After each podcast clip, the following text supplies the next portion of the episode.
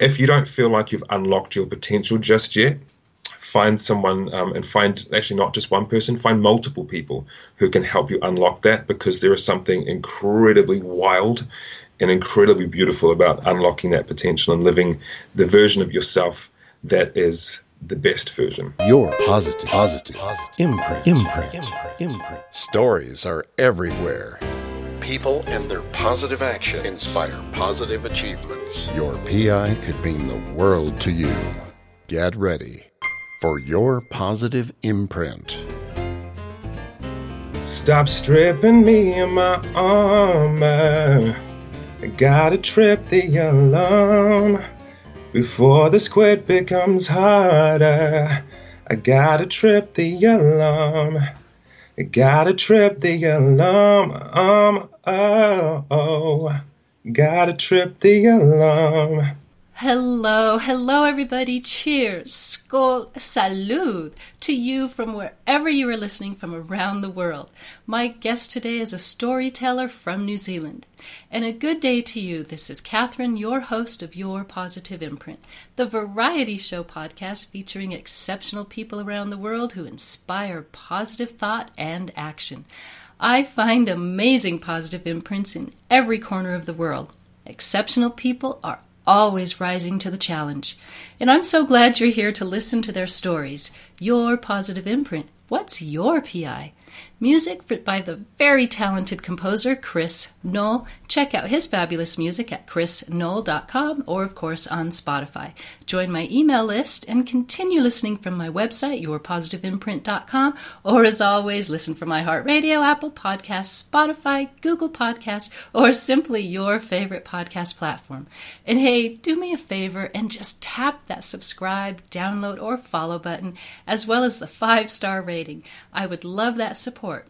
Remember, this is a free podcast. Well, my guest today is an amazing PI.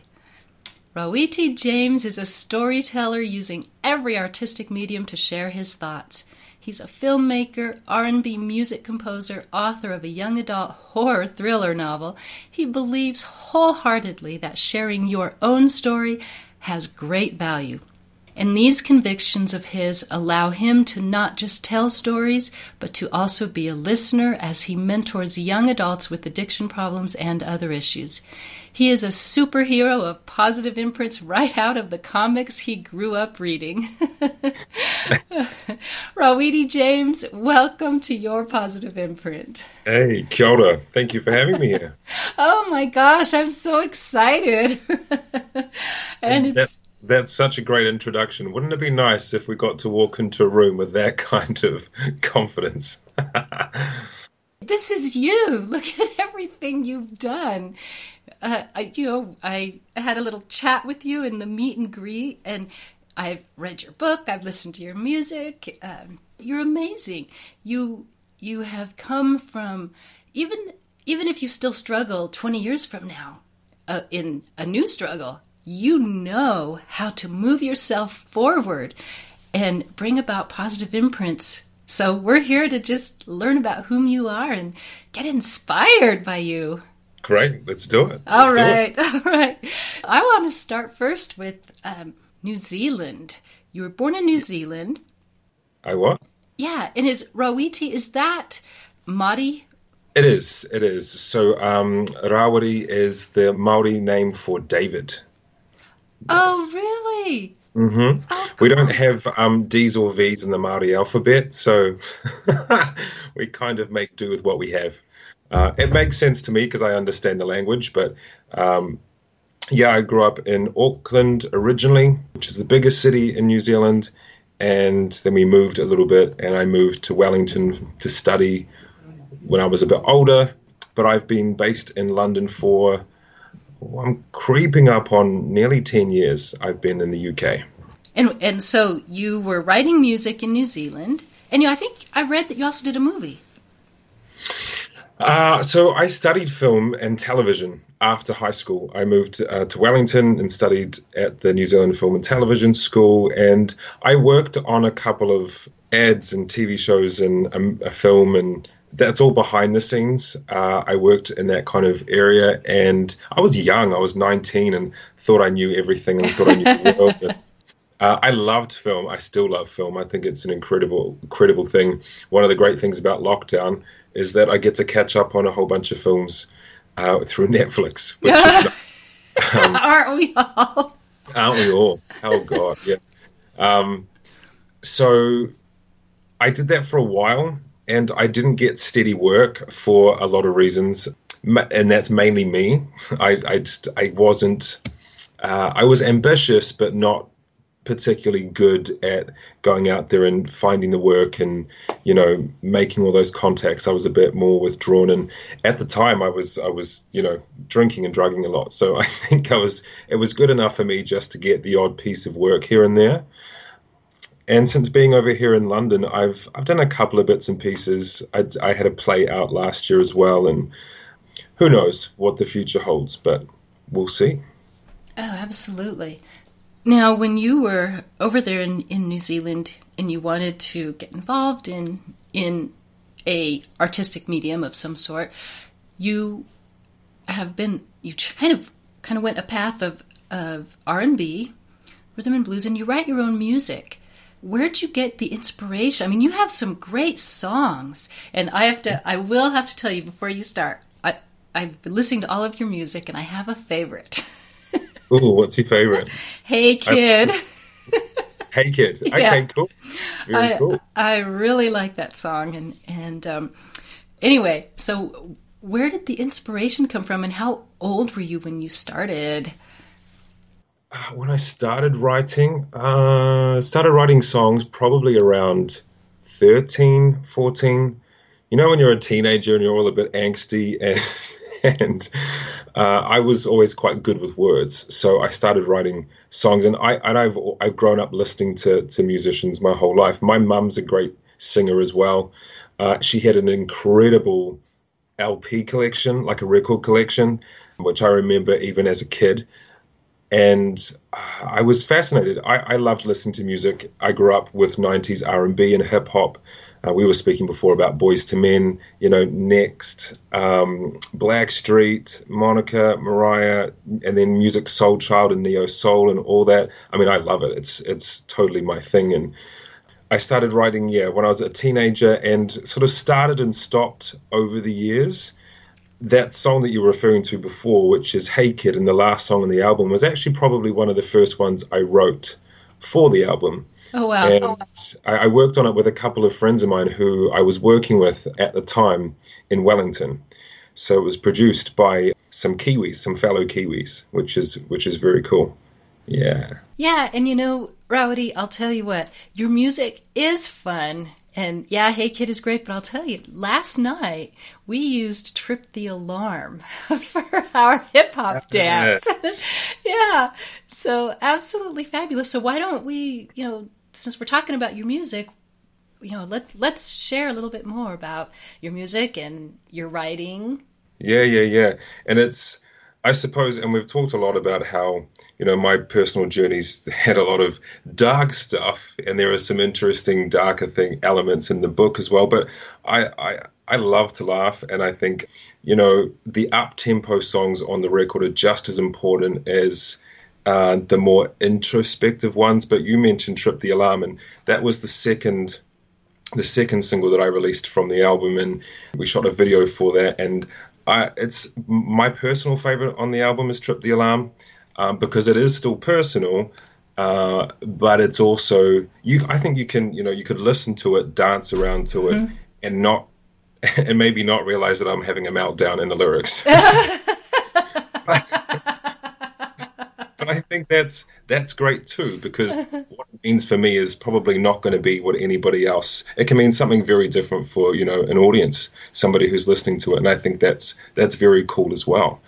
And I wrote that quite a few years ago, and it's produced by uh, a good friend of mine called Kai Vai, very talented guy. Um, he produced this song on the album. He also produced the third track, which is called "Trust the One You're With," and he's the uh, the the guest rap artist on that song. He's super talented. I've known him a long time, and it was great. I remember when I was planning the album, I, I we met up in London, and I sort of said, "I'm making this record. I need you to produce another song for me." And he was like, "Okay, cool. I'm doing that one." And you know, I think we we know each other well enough that. Uh, it just works very well. He sent me their initial demo, and I was just like, "Yes, a hundred percent yes." now I want to rap on it too. Thank you so much. and you did a video with with Trip the Alarm. Yes. Which your videos are are so well done. So who does those? Not not to get off the track of music, but no, that's cool. So the Trip the Alarm um, was directed by a friend of mine called Grant another guy that I know here in London. He's London, uh, well, actually, I don't know if he's London born and raised, but he's certainly London living. And I had some friends actually in the video to Trip the Alarm. We've got Kaivai, he appears in the video. We've also got Freddie in there, or other better known as Frederick, uh, another really good friend of mine who not only he didn't produce this this song, but he produced oh four or five tracks on the album. He co-executive produced the album with me. He recorded all my vocals, and he's kind of the unsung hero, I think, of my pro- the, the, certainly the music project for Lost Boys. So shout outs to him. He's in the video. Another friend of mine was in the video, and it was, uh, you know, four hour shoot, I think, um, of us sort of partying, cigars and poker and right, that kind of right. stuff. Um, and the other half of it, me tied up blindfolded in in a actual dungeon in East London. you can, Did you, you have can, to get permission to go into that, or is it a public? No, you had to get permission. I rented the space for just for the shoot. The guy who owns it was super accommodating about it. It just had a really interesting aesthetic, and I liked the idea of being bound, tied up by addiction, and that's where the whole kind of yeah. metaphor comes from. Yeah. Well, you mentioned something that's really important when you said just a little bit ago that what other people feel with the music might be different from what you intended, but that's the important part of your creativity and and your voice is that people during different times in their life are going to feel differently when they listen to the same song. Before the album came out, I released the first song, which was Bottle Down it's very it's a lot more contemporary. I think it's a very mid tempo R and B groove kind of song, and uh, uh, it was. We went through a couple of different versions of that before we finalized this version. I, I really love the beat of this. I think it's nice. I think it's haunting, and it fit the it fit the theme. For me, Bottle Down is a song about the end of a relationship and dealing with the end of the relationship by just getting all out wasted for an extended period of time, which was typically how I dealt with relationships. Uh, and you know, the opening lyric is "I'm sitting in, I'm sitting in darkness and it's silent, thinking just how violent my heart it feels tonight," which is really depressing and stuff. And it's interesting to me. Some people really get the lyrics as you were talking about, and there are other people who hear, you know, how I riff for 14 different notes on a particular line, and that's what they take from it. Oh, your, your voice sounds really interesting on it. Great. Thank you for not thinking I'm an incredible manic depressive. That's lovely. um, but like I said, there is there's some darker stuff. There's a, a, song on the album called Voices, and it's probably the most personal. It's my mum's least favorite. She loves all the songs, but she goes, I don't really like voices, which creatively, I'm like, it's such a good song. But as a as a a person, I get that it can't be much fun for a parent to listen to their son rap about having to grapple with the voices in their head because it it wasn't a particularly nice time at that at that moment. And although it was easy to write the song, it hung on me for a good week after I wrote it. Like I felt a little off kilter because it because of what I was talking about. But now that I'm much better and I have a bit more distance from it, you know, it is cool to see um, how people react to the songs. You know, I have my personal favorites. There's another song called Never Grow Up, which people love because it's, you know, a club song, and Mess with My Cool, which is another favorite of mine, and another one that Freddie produced. And yeah, I, it's got some different colors and different themes on it, which is what I was hoping for. But I think they all fit the album, and the album tells its own stories from start to finish, which is also what I wanted to do. I would love to have you serenade the listeners. okay. Um, Okay, I'm, and I'm not warmed up. I'm actually not the best person at vocal warm ups either. Uh, so your, I mean, my favorite's Trip the Alarm, so maybe I'll I'll do a little of that. Stop stripping me in my armor. I gotta trip the alarm before the squid becomes harder. I gotta trip the alarm. I gotta trip the alarm. Um, oh, oh. Gotta trip the alarm. That was good. and I'm so glad that Trip the Alarm it means so much to you because like I say we just danced to it last night. So I think that's some great karma going on there. Thank you so much. Oh, you're so welcome. You're so welcome. It's my theme song, so why not? Everybody uh, should have their own theme song. I'm a big believer in it. well, Rawiti, thank you so much. No worries. So then you've been writing this music and you were you you mentioned a couple of seconds or a couple minutes ago that you got involved in a path that took you down the wrong way with with alcohol and drugs and That's you a were, way of putting it, yeah. and you were young. And and you're still young and you got out of it. What do you think brought you down that path? I mean, was it you know, everybody has a story like you said, everybody has a story to tell, but it's yeah. the value you know the need to or the the share your story because every story does have a value. And you must have pulled something from that. Yeah and i grew up I, I, got into it pretty early. I was about 14 when i started drinking and using drugs and realized i had quite a good body for it and then i could consume a lot um, and I typically didn't get hangovers and that kind of stuff. So I thought it was a little bit like my superpower. And I joke about it now, but I, I had a very romantic relationship with substances. I joke about this sometimes about how I, I met alcohol at a party when I was very young. I saw I saw alcohol across the room. It was looking very sexy, and went up and introduced myself, and thus kick started you know uh, the relationship to end all relationships. I thought it was going to be you know, a lifetime kind of commitment. uh, and I loved alcohol. Don't get me wrong. Like I, I, I loved it because it made me feel all of the things that I wasn't able to feel organically. So when I drank, when I used, it made me feel cool and confident and funny and talented and smart and sexy and uh, most of all, I think connected, connected to whoever I was with, and I felt a part of something without having to worry about where I fit in, which was something that consumed me a lot.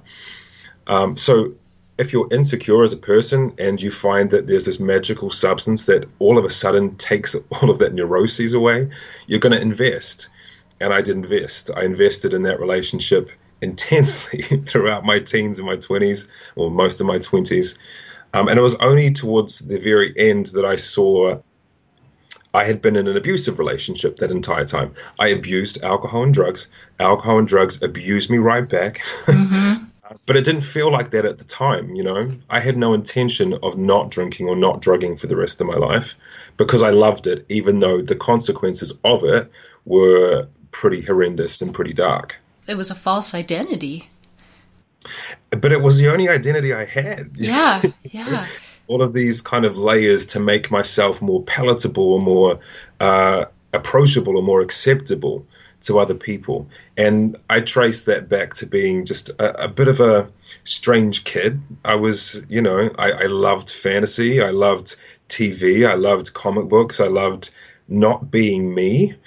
And I was just a bit weird and awkward. And I think people's response to that over time allowed me to kind of validate this feeling that I was not okay or not good enough. And lo and behold, I found several things that made me feel good enough. And so that's why I kept going back to it. Yeah, and that's that's with so many people and we just have to find ways to build our confidence and you're a fabulous person. So I'm so glad that you left that part of your life uh, and you. that it doesn't define you anymore. And that's good that you are defining yourself with your own, absolute, your own positive imprints and your own values. And you made this really interesting comment. You said you knew that you didn't want to be in that abusive relationship forever. But how how did you know that if it was making you feel that way how did you know that? How how are you using that to help others? Because i know you're mentoring others uh, who are headed the wrong way or maybe already be on that path. I think it all came down to it all came crashing to the ground in flames i think uh, on the day i woke up. And for whatever reason i I, uh, I, remember running to the bathroom to take a shower and i caught a re- glimpse of myself in the mirror and did not recognize the person who was staring back at me and it was it was this weird kind of out of body experience. The thing is, I don't believe everybody has one moment like that in life. Mm-hmm. I believe there are probably many examples. I've looked back and there are probably half a dozen at least examples where I've woken up and gone, there's something really not right here. The only difference about this particular day, th- those few years ago, was that I decided to take action on it. Whereas every other time, I kind of I felt it. It felt like death, but I continued because one out of habit, two out of ignorance, I guess. I didn't know that there were other ways to do life. Yeah, I, I initially on that day I woke up, I thought, okay, well, you're clearly crazy. Clearly, you're mentally unwell, and I was. At the time, there was panic attacks daily. I hallucinations. I was not a well boy, and I thought, well, look, this is just you're you're crazy, clearly. And when you drink alcohol or do drugs, it makes the crazy worse. so here's what you're going to do you're going to not do that for like a month, and then you'll be cured and you'll be absolutely fine and you can continue on. Uh, so I didn't use, I didn't drink for a few weeks. I wasn't any less crazy. And I still didn't know that I was an addict or an alcoholic. I didn't know that. I, I just thought I was too young and too I don't know. I didn't come from that kind of background. I thought, you know, I don't sit in the park at five o'clock in the morning drinking from a paper bag. That's not who I am. Uh, and it was only after putting the, the, the, drink and the drugs down and not getting any more well that I thought there's something much bigger here that I'm not aware of. And so I started reaching out for help and went to my doctor and started getting in contact with people who were sober, young people who were sober and clean and miraculously seemed to be quite happy about it. Because I was not. I was angry. You know, I was angry at my relationship. I told you I, I, romanticized this kind of relationship. I was angry. I felt betrayed by alcohol. I felt betrayed by drugs, and I felt betrayed by my brain, who who had allowed this to go on for so long. I'm a smart person. I'm not. I'm not stupid. I just. It was so strange to go. How did I not see this? like I, I had inklings, I think, but how did I not know that this it was this bad? But that is the delusion, I think, of addiction, and it's it's a compelling argument in your head when you're in it. It's hard to to objectively stand back and go, all right, well, this is just not working. Normal people have this, by the way.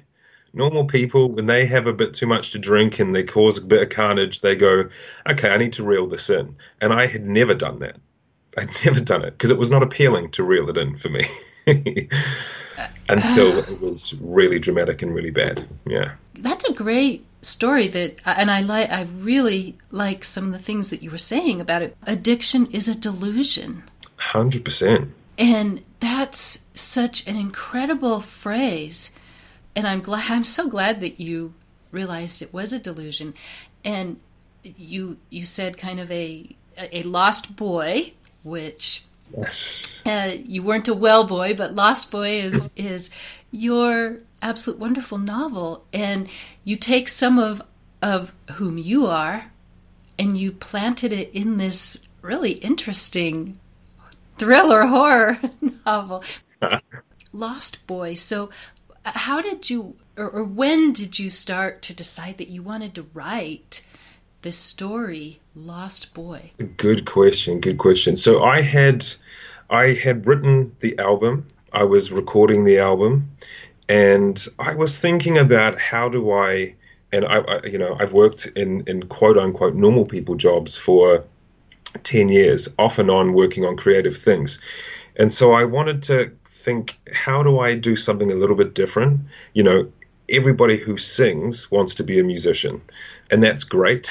I didn't need to be world famous superstar or anything like that, but I wanted to find like a point of difference, and so I was meditating one day around this topic and this idea, and the first thing that came to mind was comic books. Of course, because that's what yeah. you grew up with, and exactly. And I thought, well, that's a cool idea. Let me create a superhero based on you know similar themes as the album. And I started. I came up with a, a concept, and I started writing the backstory of this this 16 year old in Brooklyn, New York, called Mike DeValley Jr and I got so engrossed in his world and who he was, and I ended up writing about 30 pages of just backstory. And I thought, okay, all right, well, now I'm just writing a novel. So screw the comic book, let's do a novel. Um, and I like to read. I was always um, reading as a kid. I put it down when I was a teenager because it wasn't cool. And as I was, you know, sober and, and happy, it seemed like a really nice way to kind of relive my experience from a different lens because I was so uncomfortable as a teenager. I didn't always look at I, I tend to make people think that I was quite confident in pulling it off. But I didn't enjoy the experience of being a teenager at all. And this time around, it was like being able to exercise some of those demons and just allow maybe a version of me to, to live in a different format that was a healthy way to, you know, get some of that stuff off my chest. And I loved it. I loved writing it. I loved the characters. I loved, um, you know, telling their story. It was it was fun and enjoyable, much more enjoyable than my childhood. uh, and is it because of the the the? I mean, what what do you think made your childhood so unhappy? Was it the the kids? Was it let, let, me say this is when I say that I didn't have a good child, uh, that I didn't enjoy my childhood. It wasn't that I didn't have a good childhood. I had a very, very good childhood. I had loving parents. I had two parents at home. They worked hard. They taught us well. Um, and I have a very well adjusted twin brother and a very well adjusted sister you know so when i say that my experience of growing up wasn't good it was only based on what was going on in my head not based in reality. And when i said before that you know addiction is a delusion um, you know that's the problem. We as addicts we take action based on feeling. Very rarely do we take action based on fact. It was always about a feeling how i was coming across and you know whether i felt good bad or indifferent. It was a, a reason to, to drink or to use. So again, like when I say I didn't have a good childhood, I had a very happy childhood. My reaction to my childhood was just a bit skewed because I was insecure and, um, yeah. You have a character in your book who has had issues with his own identity. Mm-hmm. And your writing is fun, and it's a young adult book. And one of the things that I really liked in your book is that you hit on a lot, I mean, a lot of different issues, but yeah. not directly and not mm-hmm. in lecture style, but in a way that the character understands is happening, such as uh, mental illness. Mm-hmm. I mean, that is very interesting. And I'm, I do not want to, I'm trying to not give anything away in the book, but you really carried out that mental illness piece in a, uh, you know, fun manner because you're getting into the character. I mean, I thought it was interesting the way he saw uh, other characters in, in the story and understanding what their mental illness and it kind of started with why are they like this i just really really liked the way you hit on that issue and then there was you know, just the whole acceptance of how the kids were at school for the main character. And then you have the thriller horror piece. It was suspenseful. Anyone who wants to read the book, it is available on Amazon. Mm-hmm. Lost Boy, Amazon United Kingdom, and Amazon in United States. And in Kindle form only, right? Actually, the paperback version is available. Oh, it is. It's It is there too. Yeah. Um, I thought over the lockdown period, Kindle version's much easier to just make. Uh, so I'd reduce the price for it as well. So it's just like a dollar, I think, in the in the US. Um, you can't so much do that with paper, the paperback version. Although I'm a paperback person, I much prefer to have a physical book rather than Kindle. But I am too. I think that's showing my age, maybe. um, but it is there. You can order it on paperback as well. Okay, and it's going to be a series. I mean, the idea was always like uh, when I was kind of brainstorming it, I, I liked the idea of. Um, I say I liked the idea. I think I just came up with so many ideas that so many of them became appealing to me to write.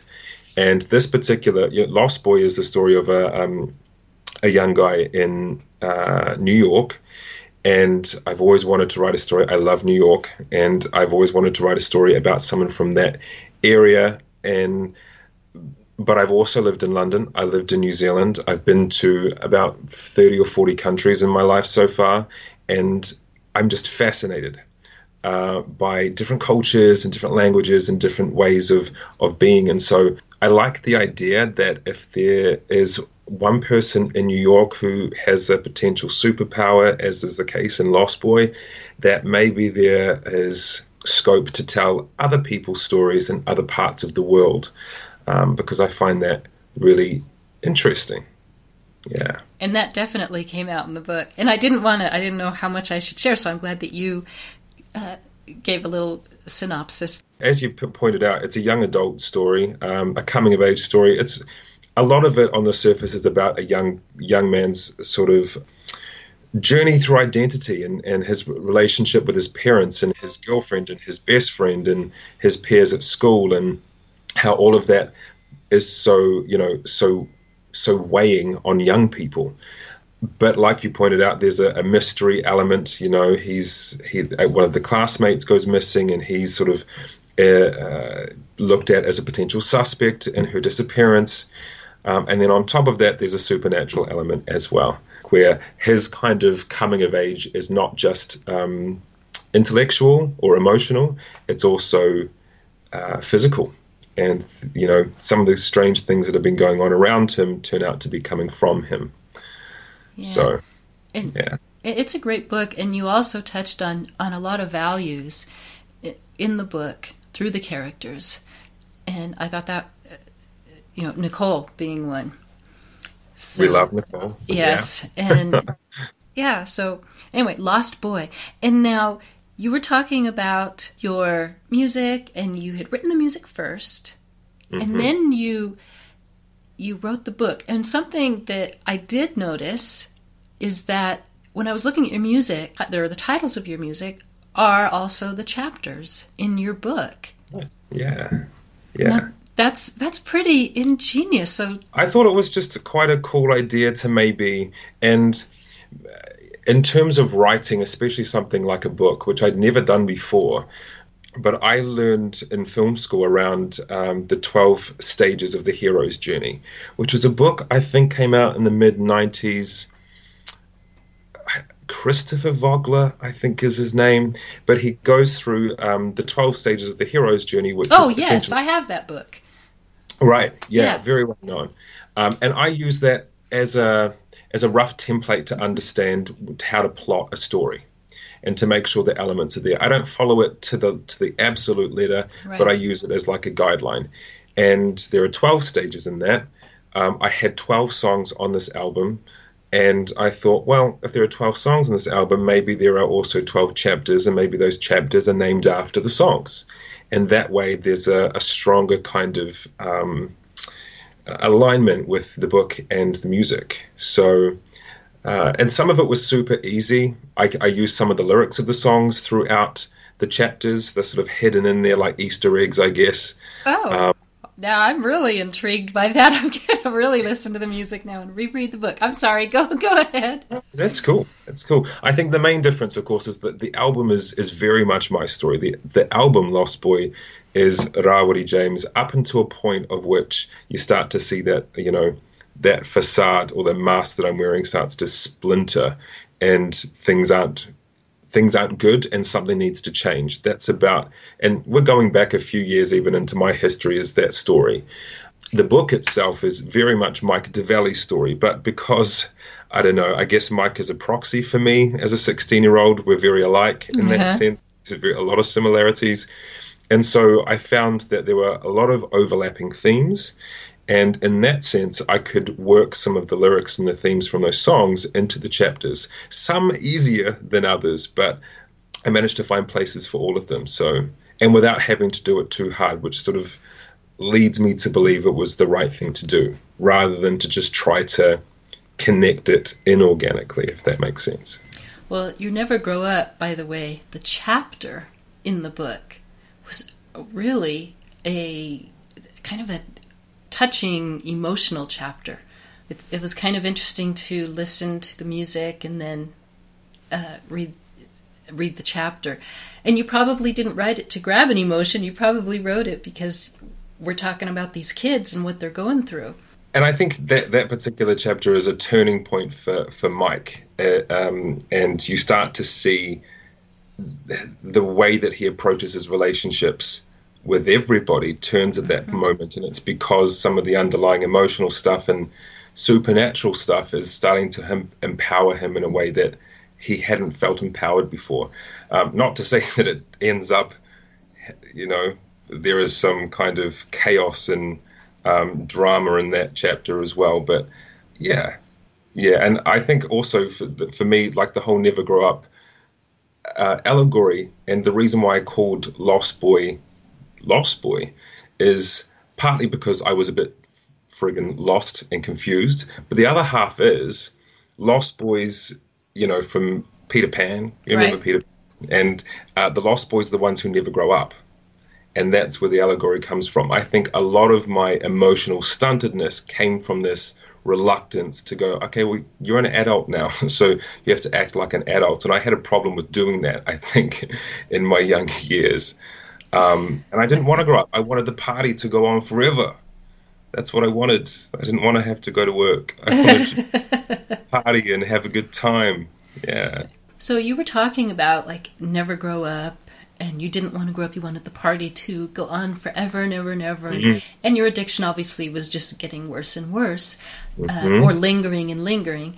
So, what are you in a program now I tried everything. So doctors and therapy and you know I and I was on medication for for a short period of time as well, but I didn't really work out with I didn't take to it too well and I think the most important thing for me was having a support group, mm-hmm. um, and I found a support group for, for people who have problems with addiction. I do a lot of other, all the stuff in my early 20s I thought was really hipster and new agey, and I used to scoff at but meditation for me is uh, one of the, the sort of touch points, I guess, of my well being. And I think it's all of those things, you know, reflection on my actions and behaviors I do pretty regularly as well. Um, but I think the support group is probably what's helped me to um, to be as cool and calm and collected and uh, useful, I suppose, more importantly. Yeah. I know that you do you go around and, and you give mentor speeches. You're a public speaker. Have you ever done public speaking on writing a book? The hero's journey? Uh, the I, I mean, many years ago, I was traveling with a performing arts group in New Zealand, and we it was only three of us, and we were we did performing arts. So we did some some slam poetry, some music, some instruments, and all sorts of stuff as like a um, production, and then we would split off into workshop groups, and each of us would lead a different workshop. And mine was on um, how to write. Um, and we did it like Hollywood style. Pitch me, uh, pitch me an idea, and then we would expand on the idea, looking at those twelve stages of the hero's journey, plus understanding those those character archetypes as well. You know, your protagonist, antagonist, your allies, obstacles, and all that kind of stuff. So I've taught it a little bit insofar as that, not for a while, um, but I am looking into how I can maybe uh, teach people how to, to, to write songs and to write fiction as well. Yeah, I think if I can do it, anybody can do it. It's an art and it's a skill, and anybody, anybody can tell a story. But now, how do you get it down on paper so that you have the interest of the reader? That's your your key. Is that's true. That's true. Now you you are also sponsoring people. You're a mentor. I think anybody who has known me for a while knows that I have been, you know, sober for a long time, and um, I, as best as I can, and I, I try to live this kind of methodology in all areas of my life. But somebody is struggling with sobriety or struggling with drinking or drugging, and they know and they have a connection to me through somebody they know, then that person will know that they can call me up and say, look, there's somebody that I know here who's struggling with X, Y, and Z. Can you help them? And we talked about sharing stories. I think half of half of it is really just sharing stories, getting somebody who's unsure about it to to to see that what they're going through isn't a completely unique experience. It's unique insofar as it's unique to them, but plenty of other people feel the way that they feel. And it doesn't feel like that when you're going through it. I remember I didn't think anybody could possibly understand what what I was going through because well, I don't know why because nobody talks about it maybe or maybe I just wasn't hanging around any sober people. Maybe that was it but to have somebody who's gone through it and to mentor, you know, not only with with alcohol and, and drug addiction, but you know, at work, I, I, like to do that a lot as well. I've worked in corporate environments where I think it's important to to bring your new people up and to share those same experiences and be vulnerable, not just talk about the successes or the good stuff that happens in life, but to to say, you know, this was a, a an obstacle that came up, whether it was work, whether it was you know addiction based and this is what I did to get through it. You know, I think it's an important kind of model for me. Uh, and the way that I kind of look at it, you know, when I was younger and crazy, and I say crazy in a loving way, crazy and um, addicted, and all of those things, it really felt like I was useless and helpless and hopeless. Oh. And so, my in order to counteract that, if if you feel that way and you want to not feel that way, uh, my experience and my story tells me that the best way to do it is to take actions that make you useful, helpful, and hopeful. It is the complete antidote to those feelings. And so, helping other people in any way is going to make you feel better, you know? So, I try to live that as best as I can, wherever I can, however I can and sharing it with others and that's that's awesome and I useful helpful and hopeful that that's yeah. that's fabulous, and and you are doing that, and your positive imprints just just from everything that you're doing and f- with how you your demeanor about yourself, very open to listening and, and to the storytelling. And so when I was learning about you, there was something that also caught my eye, and that is all of your tattoos. Because for me, when I see tattoos, I know that that's part of that person's identity. Mm-hmm. Talk about some of the tattoos, if you want to. I mean, that's up sure. to you. No, I mean, I love tattoos. I love a bit of ink. I'm always very careful to make sure that I, I have really thought about what I want. And, you know, I, I look at the designs for a few months before I book anything because it is per well they say it is permanent. It is permanent. To get it taken off is difficult. But all of mine have a similar kind of aesthetic. They're very maori designed. They're very um, polynesian shapes and shading and i mean i love them. I've, I've never gotten a tattoo that i regret. I do have my entire right arm done. Uh, it goes right up to my shoulder to my wrist and I got that probably about four years ago now, and it's called Rebirth. So I worked with a, a very talented artist back in, in New Zealand, actually. Uh, he does fantastic work, and I got in touch with him. He actually did my cousin's tā moko, and he's got a very good eye. Uh, but I wanted something to celebrate. I think I was maybe like a year and a half clean and sober, and I mean, I would always want more, more more and more tattoos, but I wanted something to kind of acknowledge that journey and that kind of struggle, if you like. So what this is is a, a, essentially a representation of rebirth. So that's the one that it took took the longest. That was 13 hours. Oh, wow. We, yeah, we started on a Thursday night and then finished on a Friday afternoon, and I don't recommend that. Yeah. that's a lot of pain. Um, and all the other ones, I've got one on my left arm, my wrists, my ankles, and they're all like Maori sayings and proverbs and designs like that. So I would love to get the top half of my back done as well and connect it to my left my left arm. But it is something intrinsic to, to Maori people. It, I think it was the Polynesians who actually uh, invented the art of tattooing, and I yeah, it's beautiful for me. It's it's like you said, it's it's part of my identity as as a Polynesian and as a as a Maori person of Tūhoe descent. Um, so I, I, like that I can wear it all the time. Yeah. Yes, and, and I like your celebrating rebirth. So, what are some of the Māori phrases? Uh, I have pahewa painga kore on my right right ankle, around my right ankle, uh, which was a little bit metaphysical. I, it means imagine infinity. Oh, I cool. think I was going, I think I was going through my happy phase of recovery. where it's just like, man, imagine infinity. um, but I like that because it's infinite and it's endless. So sometimes when I'm getting a little bit worked up about, you know, minor things that are bugging me that really don't matter in the big scheme of things, like it was a nice reminder to go, well, imagine infinity.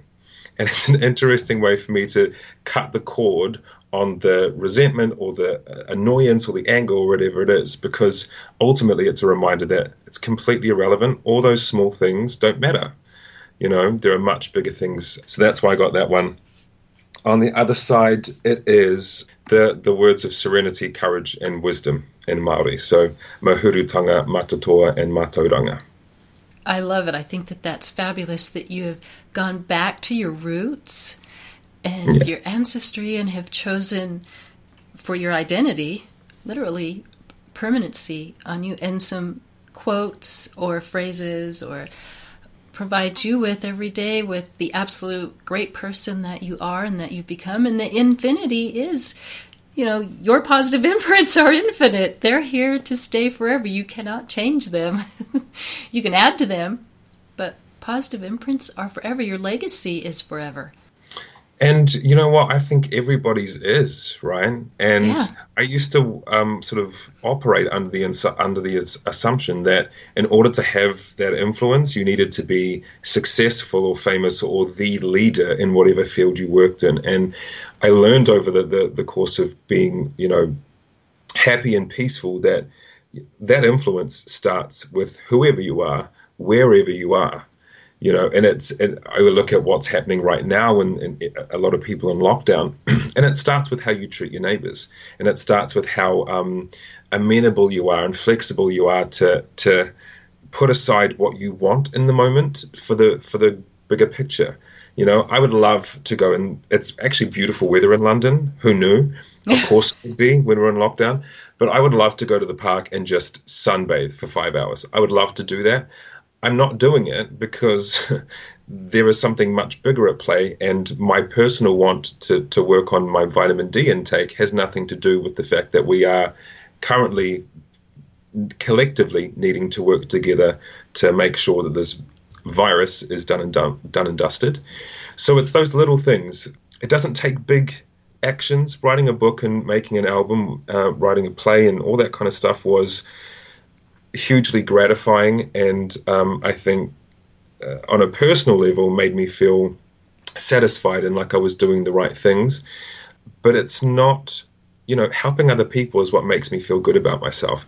Helping other people is the reason that I can go to sleep and not be up all night consumed with how this person thinks about me or whether this person thinks I'm cool or what did that person mean when they said it like this or what was that funny eyebrow raise they did before, you know? And those things used to keep me up daily.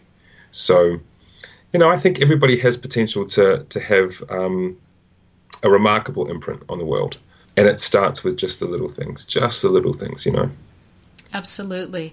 Well, I'm I'm enjoying this conversation so much and, and learning more about you and, and your past and and so many people feel the way you do. I can remember, oh my gosh, high school, college, and the same thing. I would ask my mom, well, you know, this person said this. What do you think they meant by that? And my mom would basically you know, put her hand on her shoulder, brush it off, dear. It meant nothing. Just brush it off. And I'd stay up at night. It's really bugging me.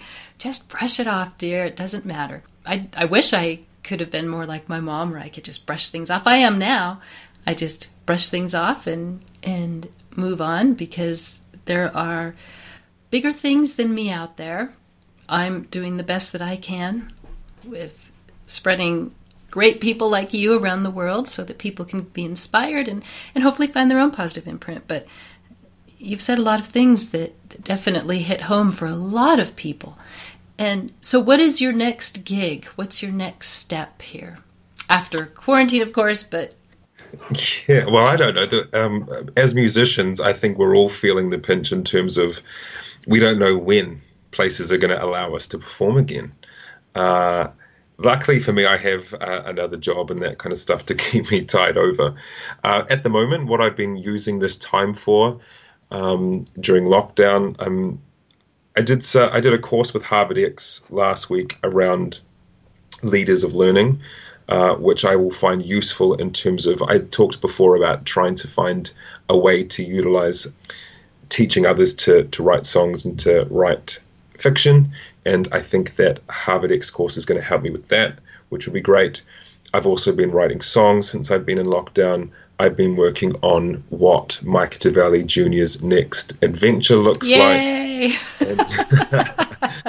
I mean, it's hard not to when you have this much time. And I think, I wonder what Mike DeValley would be doing at this point in time, you know? And uh, yeah, it, there's a lot of scope, I think, for not just him. There are plenty of other characters who may not be part of that of Mike's story. There's you know there's a character in there called um, Officer Sonia Espinosa. I loved her. Mm-hmm. I think her and um, Inspector McCall could have their own spin-off little series as well between them. Um, so keeping those creative juices kind of flowing and uh, just having a look at you know where that adventure takes them and where that takes me. I'm up for wherever I think um, I need to be and to write whatever stories I think need to be written and have a, great time doing it, which is great for me too. And that that's awesome. So any any last second, last minute inspiring words that you want to share? Oh, that's that's a lot. Um, Not that you haven't been inspiring, but just in in closing. I think the, the, the, some of the most important things that I've learned over the past sort of 10 years, I guess, really understanding the difference between feelings and facts. Facts really help me be productive and to, to cut out a lot of the, the noise in my head. So, feelings versus facts. And also, I've learned a lot about fear and ego. And in both cases, I try very hard not to mess with them. Uh, so, that means if I'm going about my day, taking or not taking an action because I'm scared of a response or scared of what might happen, that's not good for me.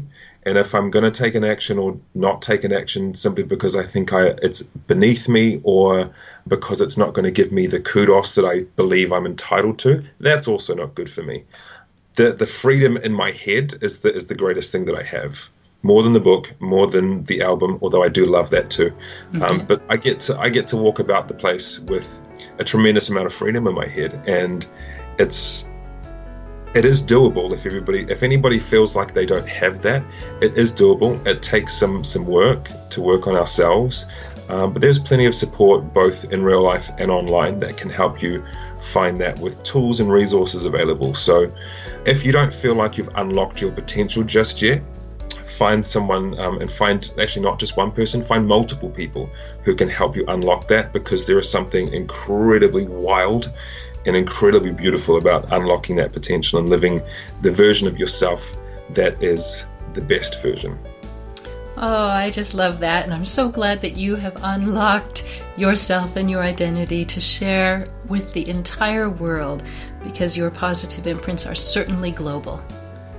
Thank you so much. It's very kind of you.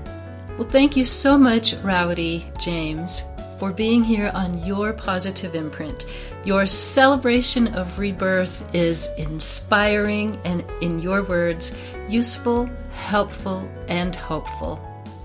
So the best of luck to you, and I so much look forward to your all of your new songs and your new book, and hearing about the time that you are taking to spread your positive imprints through your workshops. Again, Rawiri James, thank you so much. Thank you so much. I really, I had a great time. I really enjoyed it. Yeah, me too. All right, we'll see you later. All right, take care. Bye bye. Bye. Check out Rawiri James, that's R A W I R I J A M E S, on Spotify, YouTube, and Instagram. On Facebook, Rawiri James AA. Now, please download this podcast, Your Positive Imprint, by hitting the follow or subscribe button on my website, Your Positive Imprint, or from your favorite podcast platform, Your Positive Imprint. What's your PI?